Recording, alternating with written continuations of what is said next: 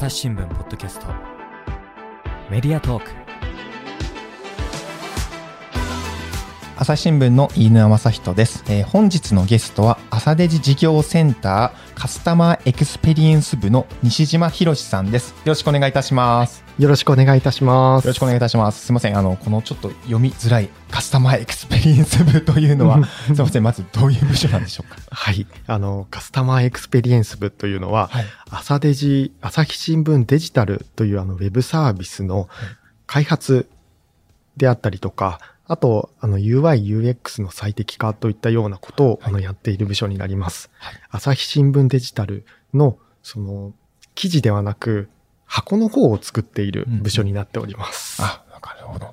と、そうなると、どちらかというと、なんかエンジニアとかパソコン関係の周りを扱ってる部署って感じですかね。はい。はいカタカタっとする方の部署です。カタカタというところで。はい。で、そうですね。あの、本日はそういう、その、ちょっと普段、まあ、馴染みのない、うん知らない世界をちょっと、垣間見えるかなと思うんですけれども、今その UI とかそういうちょっと、あの、聞き慣れない言葉とかがあったんですけれども、その辺はちょっと、噛み砕いて説明をしていただけると 幸いですが、はい。西島さんはその中でどんな仕事をなさっているんでしょうか？はい。あの、まずあの UI というのは、あの、本当に画面上の見た目のことですね。あの、どこにどういったボタンがあって、どういったデザインでっていったようなことが、あの UI の部分です。で、UX っていうのは、その UI をユーザーがどう使っていくかっていうような、そういった、あの、ユーザー目線でどういった体験をこう提供するかっていうのがユーザーエクスペリエンス UX というものになっております。なんか UX っていうと、どちらかというと、そうなんていうか、はいまあ、皆さんがどうやって使っているのかっていう、なんか分析をして、なんかもっと、あの、動線をこう、優しくしたりとかっていうような改修のことに頭を絞っていくみたいな。はい。あの、皆様がどういったあのはい読み方をなされているかっていうところに着目して、はいで、それでより良い、その、記事を読む体験を提供していくかはい。っていうところを今考えております。あなるほど西谷さん、西島さん自体もそういうふうな仕事をなさってる感じですかはい。あの、僕はあの、ウェブ、あの、アプリとはい。スマホで使うそのアプリと、あとパソコンであったりとか、あとスマートフォンのブラウザでこう見るようなそのウェブと、あのー大きく分けると CX 部ではあのこの二つを作っているんですけれども、はいあの僕はあのウェブの方を担当しております。あ、じゃあ、スマホとウェブっていうのはまた別々の、なんか、担当になってるわけですねそうですね。アプリはあの別の方々が作っております。ああ、そうなんです、はいなんか、すみません。あの、全然僕はバリバリの文系なので、その、全部ひ同じような一人のエンジニアが担当してるみたいな、そういうイメージがあるんです そういうわけではないんです。そうですね。実は、あの、アプリの方も、あの、7、8人で作っていて、ウェブの方もやっぱり7、8人で作っていて、結構、はいあの、それぞれアプリとウェブでちゃんとチームを持って、あの、まあ、結構なこうマンパワーをかけて作っております。ああ、そうなんですね。ああ、なるほど。その中で、えーっと、なんか、西島さんのその特別なその仕事、事象というんですですか？はい。あの、言葉があるみたいなことを伺ったんですけれども。はい。す僕は、はいそうですね。あの、一応フロントエンドエンジニアというようなことを名乗っていることが多いんですけど、あすみません。それはな、はいどういうお職業なんでしょうか？はい。あの、こういったアプリケーション、そのウェブサイトの開発とかをするときに、あの、裏側にそのどういったデータをどういったその手はずでこう保存していくかとか、はい。そのデータをどうやって使うかとか、そういったあの、いろいろなこう、データの流れを作っていくっていうようなそのバックエンドのお仕事と言われるものと、はい。あと、実際に、あの、僕やあの皆様がこうポチポチ触れる、その、実際の画面を作っていくお仕事って大きく、その、エンジニアの中でもな2種類に分かれるような風なことが。最近のはい。なんか言葉の使われ方的にはなんかそんな感じになっておりまして、あ、そうなんですね。はい。僕はあのどちらかというとこう、ポチポチする側、はい。あの実際に触れる方はい。を、あのー専門的にやっているというような感じになっております。それをフロントエンドエンジニアとはい。いうことなんですね。そうです。初めて聞いた言葉ですね。やっぱエンジニアの世界もなかなか細分化してきてるんですね、仕事が。そうですね。いろいろとこう、本当にこう、データを処理、処理使って、こう、今時なこう、AI みたいなことをやったりするような、そのデータサイエンティストみたいな方がいたりとか、はい。あとさっきのバックエンド、フロントエンドみたいな人がいたりとか、あとはこう、いろんなこうシステムが、なんかいろんな機械で動いているんですけど、その機械が、そのシステム全体がその安定的に動くように、はい。こう、その運用をうまくやるっていうようなところを専門にしているあの SRE エンジニアみたいな人がはい。たりとか、はそういったような感じで、あの結構細分化しています。あなるほど。今ちょっとなかなか理解するのは難しい気もしましたが、まあその中で水島さんはそのフロントエンドエンジニアとして、まあ朝日新聞のデジタルの、はいあの、ウェブの方のページを、まあ、いろいろと。支えてくださってるやっておりま。すね。じゃあ、ちょっとその具体的なちょっと仕事に入る前に、あの、西島さんは、あの、中東入社だと伺ったんですけれども、朝日新聞には何年に入社なさったんでしょうか？はい。僕あの2020年の2月に、あ、あの、こちらにお世話になっております。じゃあもう本当コロナと共に入社なさった。はい。もう、来た瞬間からコロナです。いやー、そうですね。じゃあ、なかなか会社の中でも直接面リアルで会うみたいなこともなかったみたいあんまりなくて、な。はい。あの、もう2月に入社して、最初の1ヶ月くらいは、あの、普通にあの会社に出てきていたんですけど、はい。もうそこからはもうずーっと在宅勤務です。ずっと在宅勤務。はい。なんか、僕もその時家でやったんですけど、なんか、本当25畳ぐらいの、もう 1DK の部屋に住んでたんですけど、気が狂いそうでしたね。25畳は、確かに広い。あ、ごめん、22畳じゃねえ。22平米ぐらいです。すいません。そうですよ。あそうなんですね。えじゃあ、そしたらば、あの、前の職場っていうのは、はい。どういうふうなところだったんでしょえっと、前は、うはい。あの、ヤフーはい。株式会社というところにおりまして、ヤフーさんですか？はい。で、はい。そちらでは、はい。あの、まあ、結構いろんなことをあの、点々とやっていたんですけど、はい。はい。あの、先ほどのフロントエンドのようなお仕事っていうところだと、はい。あの、ヤフーのあのメディア系のサイトをいろいろと、あの、関わらせていただいたりとか、はい。あと、ちょっとデータサイエンティストっぽいこともやっていたりとかして、あの、検索データを、はい。なんかいろいろ Yahoo が持っているデータを使って、はい。なんかこう、面白いことできないかなみたいな面白いこと？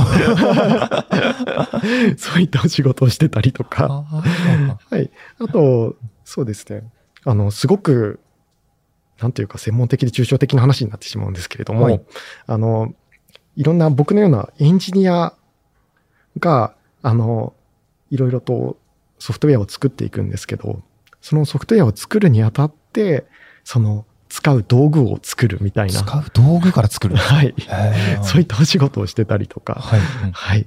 結構いろいろとやらせていただいてました。ああ。ちなみに何年ぐらいいらっしゃったんですか、ヤフーさんには？あの、10年ほどおりました。10年ぐらいいらっしゃって。10年弱ですね。はいはい。あ、じゃあその中でその、先ほど言ったその、僕たちが普段ヤフーのアプリとか、はいホームページで見てるあのページなんかを作っていたりも。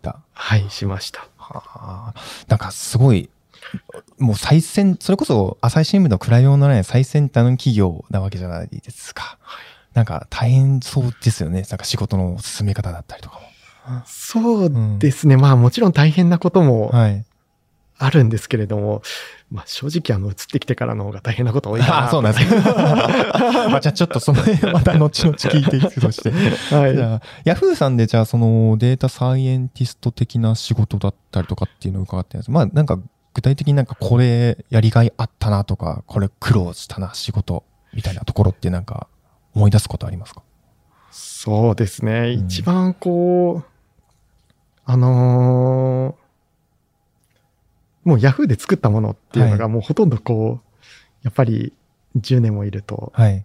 でもう転職してからもう2年半経ってしまっていると、もう、外側から見えるものってほとんど残ってなかったえーそうなんですか？けどそんなに新陳代謝が激しいんですか？はい。あの、以前のはい。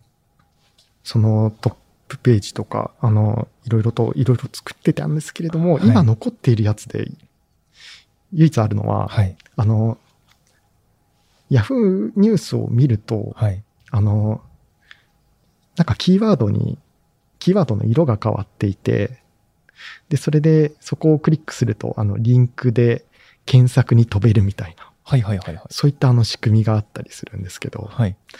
あの、それだけがあの今当時作ったやつで唯一残っているものですね。え、そうなんですか？はい。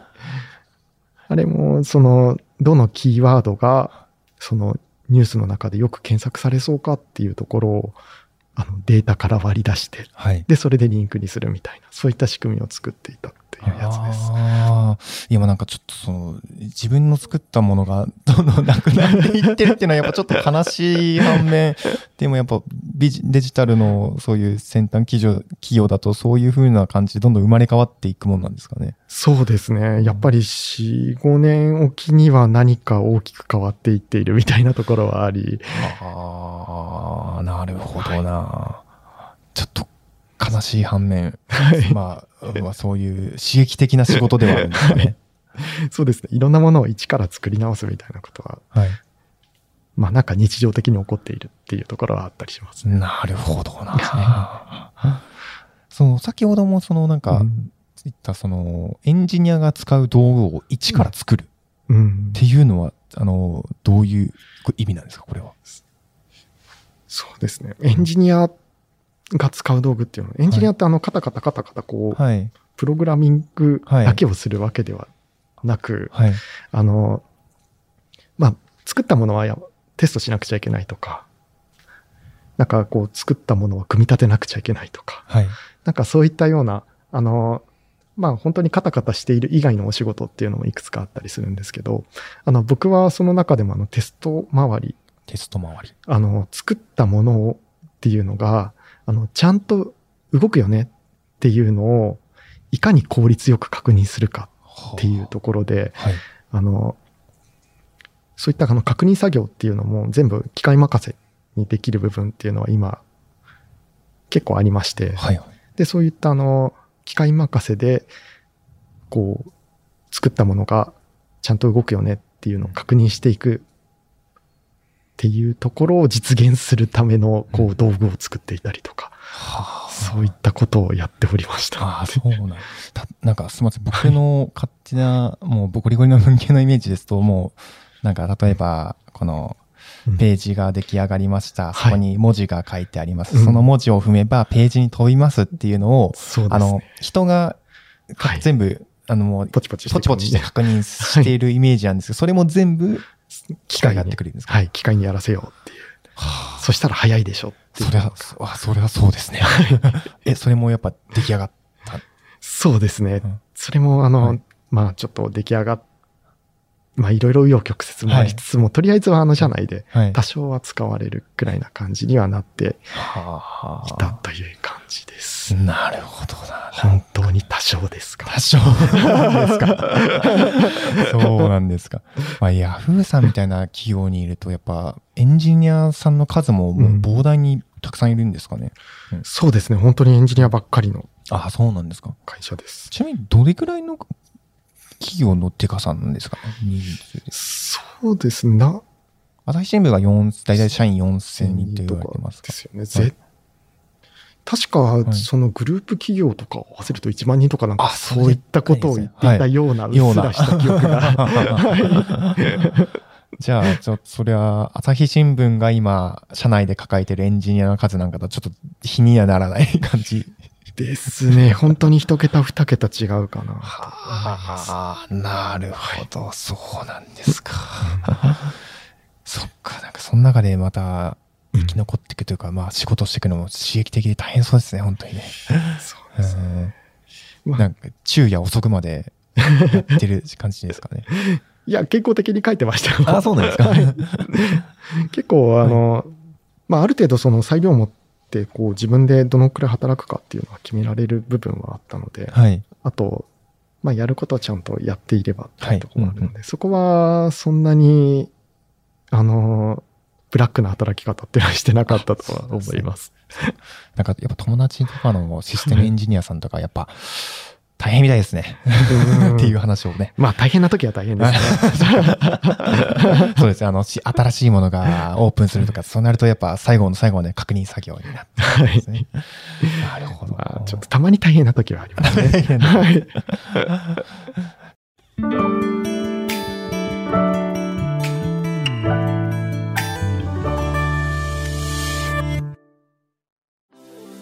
今日のポッドキャスト気になるテーマだったけどネットで調べるにはどうすればいいのかな？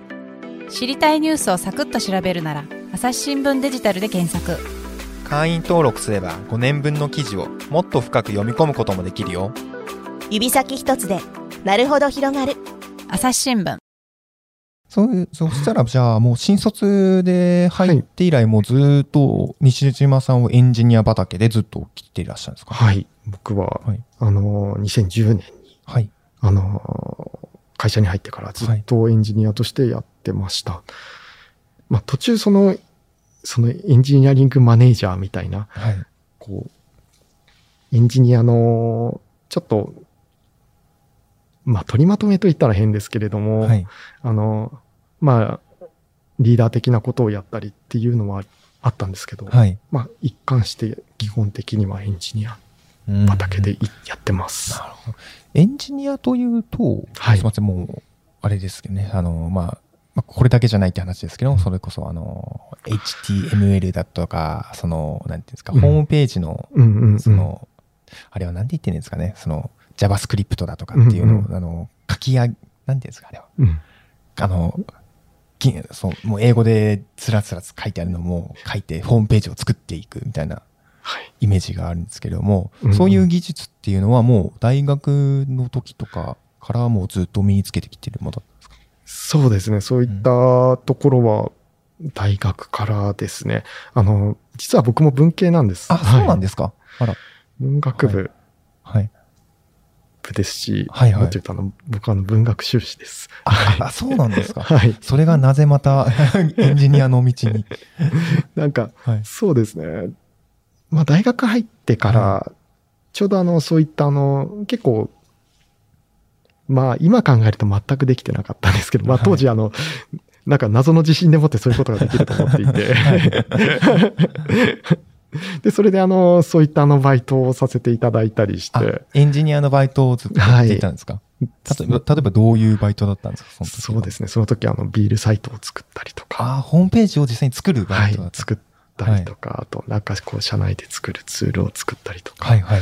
もうちょっと本当に当時のことを思うと申し訳なくなって、あ、そうなんですか。ちょっとあれなんですけれども、あじゃあ当時は本当に、その、どこか体系的なことで学んだってわけじゃなく、その、まあ、専門書とか、なんか、そういう教科書みたいなのを独自で学んで、こう、バイトにも応募し、実際作ってた。そういった感じですね。本当に勢いでやってました。勢いで。はい。でもそこで、その、なんというか、その、エンジニアっていう仕事の魅力に気づいたって感じだったんですかね。そうですね。うん大学自体も、まあ、一応文系ではあったんですけど、まあ、なんというか、結構学際領域というか、はいはい。そういう文系と理系の狭間みたいなところで、はい。あの、そういったプログラミングであったりとか、あと何か作るみたいなところ、あのデータを分析するとか、なんかそういったところを、あの、まあ多少かじっていたので、はいはい。そういったところで、まあアルバイトもやりつつ、はいこう大学でも、まあ多少勉強しつつ、はい。なんかどちらもなんか本当に今考えるとはい。うんやっていたと言っていいのかわからないんですけれども、そうなんですか。そういったことをやっておりました。ヤフーさんに入社する、なんか、なんていうか、その、かす、あのー、えっ、と、エンジニアの方は、うん。その、それこそ本当に大学院でそれを専門的に勉強している人がたくさんいるっていう印象なんですけど、うん。そうい、そうとも限らないって感じなんですか？そんなことはない？そうですね。多分、あの、そういった方の方がずっと多いと思います。はいあの、僕みたいに、その、文系でっていう方は、はい。まあ、絶対数はすごく少ないと思います。じゃあ、入ってからは勉強の毎日結構大変だったんですかね？そうですね。まはいあでも、まあ割と好きな領域なので、ははいい、そこは苦にはならなかったんですけれども。ああ、なるほど。じゃあ、まあ、そこから、じゃあ、本題に入っていきたいなと思うんですけど、本題まで20分ぐらいかかってしまったんですけど、じゃあ、なぜ朝日新聞社にそれで来て、来たんでしょうかっていうところに聞いてみたいんですけど、やっぱりエンジニアとして生きていくんだったらば、やっぱそれこそ先端の IT 企業にいた方が、もう自分のキャリア的にも技術的にもすごい伸ばしていけるんじゃないかなと思うのうで、ん。なぜこんな古参のメディア企業に 来たんでしょうか。そうですね。はい。あの、まあなんていうか、はい。まあ、こう、朝日新聞、はい。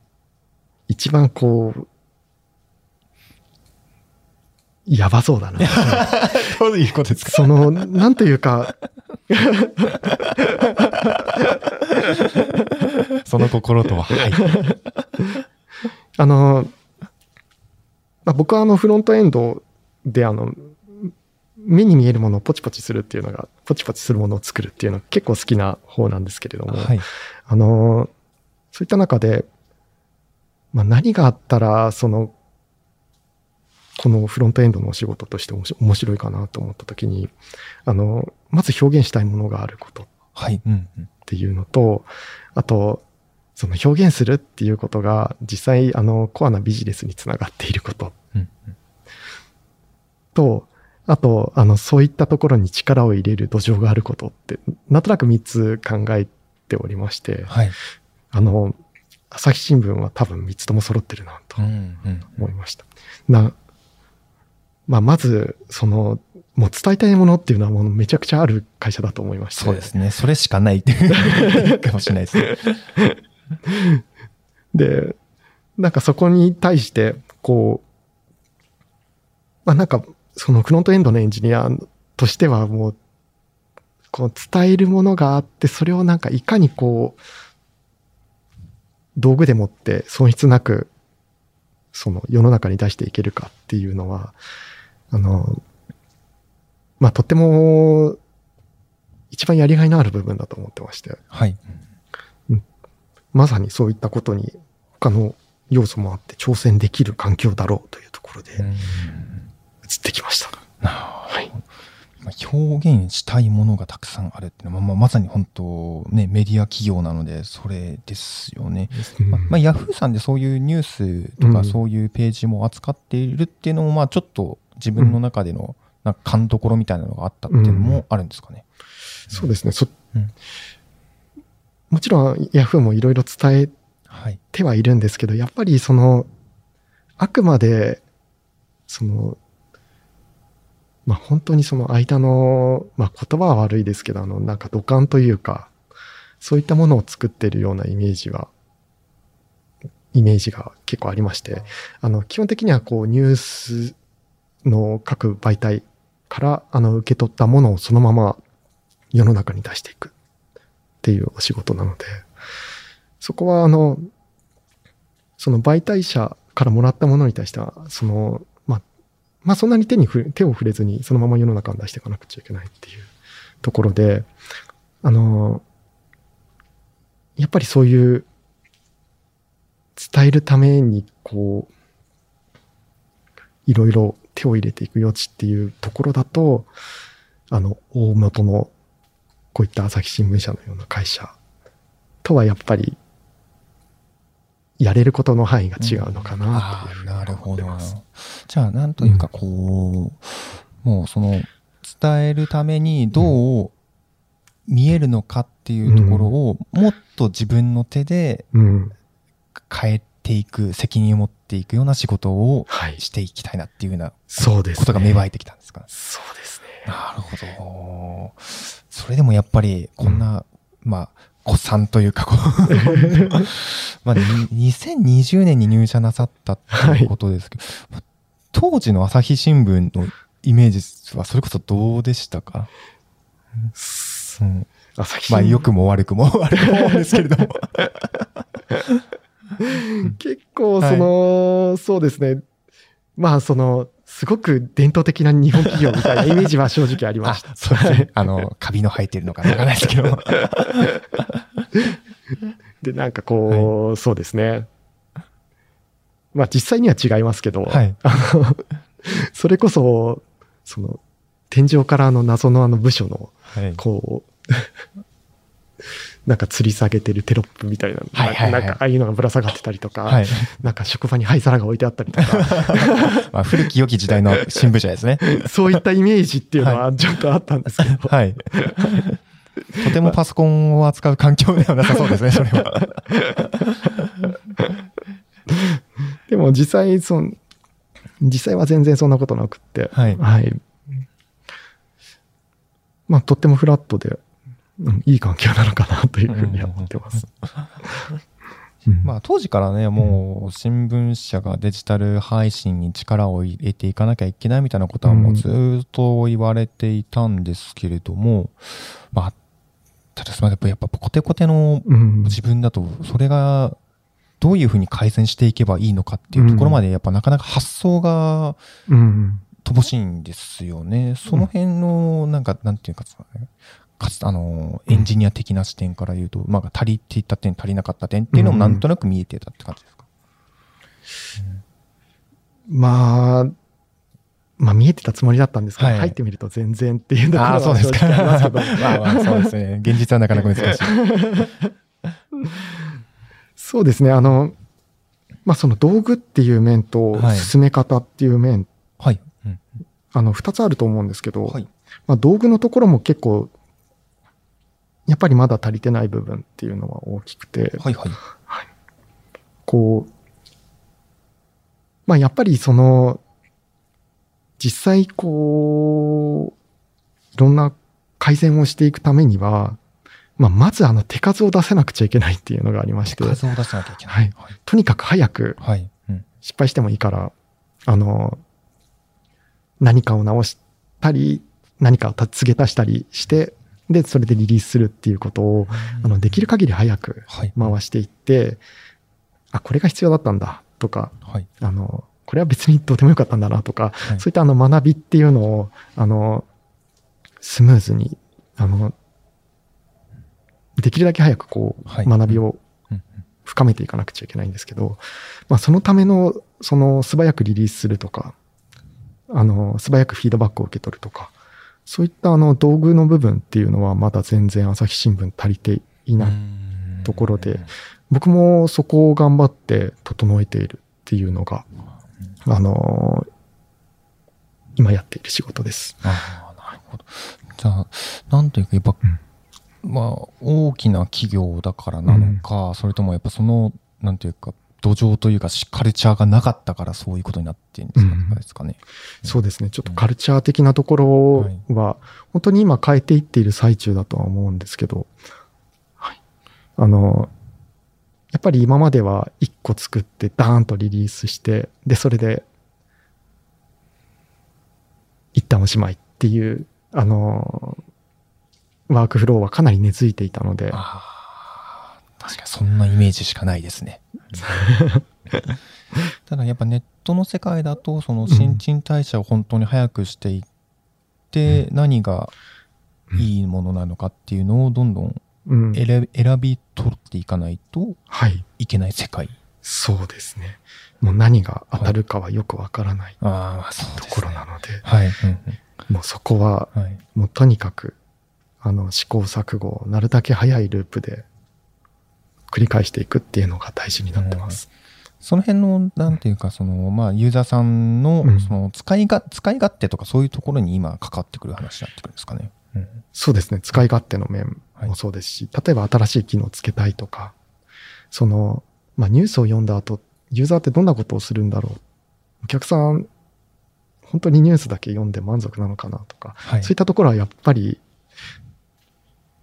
深めていかなくちゃいけない部分だと思って、そのニュースの後に、読んだ後に、こう、そのニュースでこう、揺り動かされた感情っていうのを、はい。うん。あの、どうやって、うん。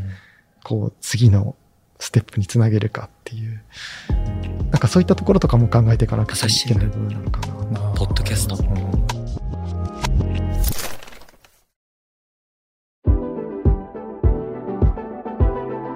朝日新聞ポッドキャストメディアトーク